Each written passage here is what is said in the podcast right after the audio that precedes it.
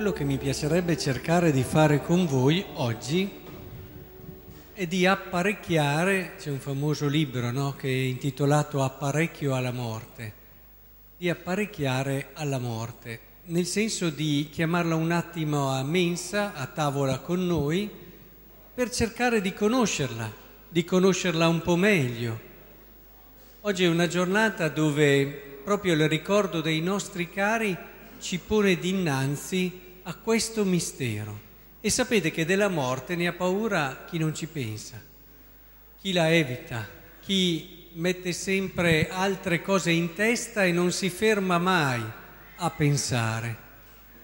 È un modo per evitare no? di affrontare una realtà, ma questo non fa altro che generare in noi un timore che spesso è infondato. Cerchiamo di riflettere insieme per cercare di capire.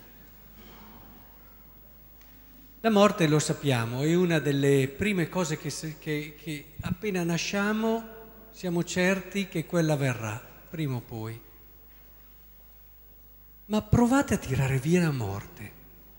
Provate a così sbalzarla, perché sapete, noi andiamo a pancia tante volte, andiamo a... Provate però con la ragione a togliere la morte dalla storia e dalla vita.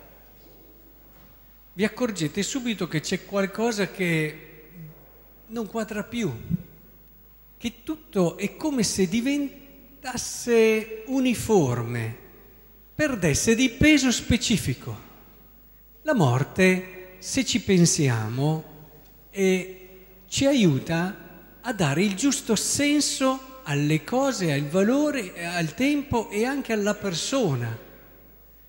Chi è che di noi, ad esempio, non ha avuto un po' di nostalgie ma sofferenze, soprattutto quando ha perso una persona cara pensando avrei potuto fare di più per lei.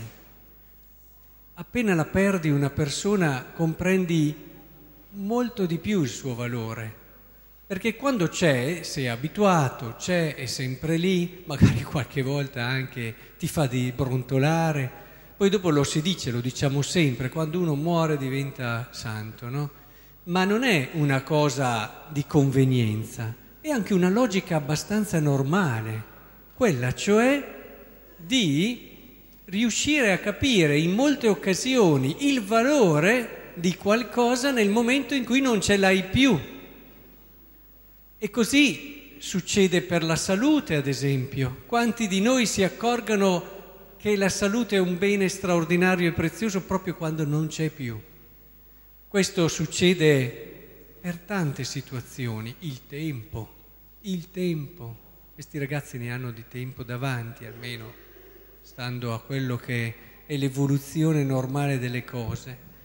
E, e non ci pensano magari al tempo che passa, alle ore che dopo questa giornata saranno meno nella loro vita. Noi invece, che abbiamo già una certa età e poi chi è più avanti di noi ancora di più, sente molto di più il senso e il peso del tempo. Anche i gesti, i gesti di amore, i gesti di affetto acquistano un senso diverso, perché se non ci fosse una fine, se non ci fosse un tempo, beh vabbè, io ho sbagliato, non sono stato, però recupero subito, lo rifaccio. Sbaglio la vita, riparto da capo. Capite che questa cosa ti tira via peso e tira via significato e senso? Del resto provate a immaginarvi l'eternità senza prima un periodo dove abbiamo avuto il tempo, dove abbiamo avuto quindi il peso delle varie scelte. Una scelta, vabbè, posso sbagliare, tanto non muoio, se ho sbagliato la rifaccio. Capite che tutto cambia? Non so se riesco a spiegarmi, è che senza la morte la vita non la riusciamo a capire più in tanti suoi significati. È vero che il momento in cui noi viviamo qualcosa di bello, pensate a un amore straordinario, ecco che diciamo, ma come? Deve finire? Però attenzione, è proprio perché c'è questo deve finire che ne senti tutto il valore e il peso. Io ritengo davvero che se ci mettessimo qui, non c'è il tempo, forse questo sarebbe più da riflettersi con calma un corso di esercizi spirituali, però voglio che un po' tutti, un po' ci riflettiamo anche in questi pochi minuti. Davvero ogni cosa che noi viviamo, anche le relazioni più sincere, più vere, acquistano senso proprio perché c'è un tempo, c'è un inizio, c'è una fine c'è un venire al mondo, ad esempio. Guardate che questo ha un senso grandissimo, perché la morte ti dice anche che tu hai iniziato a esistere, sei finito, hai un inizio e una fine. Ma se hai iniziato, e tutti noi penso siamo andati a visitare i nostri cari e i nostri amici, eh, perché c'è poi tutto, cari amici, ci fanno cogliere il dono che abbiamo ricevuto. Perché se noi fossimo stati da sempre, potremmo anche pensare di essere dei superuomini, direbbe Nietzsche, delle persone autosufficienti che si costruiscono da sole, che si fanno da sole. Che sciocchezza! Siamo attaccati a niente. E soprattutto all'inizio c'è voluto qualcuno che ci ha dato la vita. Anche questo ci riporta a una dimensione creaturale che è fondamentale, ma non per svilire l'uomo, ma per aiutarlo a entrare nella sua verità. E allora mi viene davvero da pensare che quando ripensiamo ai nostri cari, pensiamo agli amici che ci hanno dato vita con il loro affetto, con il loro amore, con la loro condivisione, non c'è solo il dare la vita fisica, c'è anche il dare la qualità della vita grazie a delle relazioni belle, ricche. Mi viene davvero da pensare che sarebbe una vita quasi mostruosa pensarla subito da adesso eterna. Invece Dio l'ha pensata bene. Nella scrittura quando si dice che la morte è entrata per colpa del peccato, non si dice che non c'era la morte, si dice che il peccato ha cambiato il modo di vedere la morte, allora la vediamo con timore, con terrore, non la vediamo più nel senso giusto.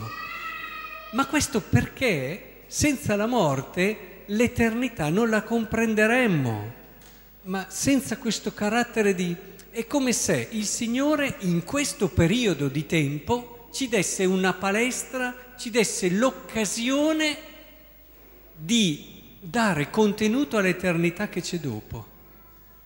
Quello che viviamo adesso nel tempo, con tutto il peso, con tutto anche il dramma della perdita, con tutto quello che è accoglienza, che è limite, che è fragilità, ci fa crescere, ci fa acquisire quella consapevolezza che poi troveranno la loro pienezza e riempiranno l'eternità, altrimenti l'eternità sarebbe un uniforme piatto che faremmo proprio fatica a capire. Non lo so, se sono riuscito un po' ad aiutarvi a porvi in un modo diverso dinanzi a sorella morte. Bisogna avere il coraggio di porsi lì, bisogna avere il coraggio di invitarla a pranzo a volte, come diceva quel grande autore. Bisogna avere il coraggio di mettersi lì per capire veramente cosa ha da dirci sulla vita. Nessuno ha vissuto una vita bella e piena senza aver invitato a pranzo la morte qualche volta senza esserne diventato un amico, senza essersi lasciato istruire da lei su quelle che erano le cose veramente grandi e importanti dell'esistenza, perché altrimenti tutto è uguale. Tutto è estremamente piatto, tutto va solo con le emozioni del momento. Ecco, fatelo questo, fatelo a partire dalla visita che fate ai vostri cari, dal riflettere su tanti volti, come ho fatto anch'io ieri benedicendo le varie tombe, avevo tanti volti davanti, tante storie. È un mondo infinito, quello di ogni persona. E una persona ha questo valore anche per questi motivi che ci dicevamo. Ha un inizio e una fine.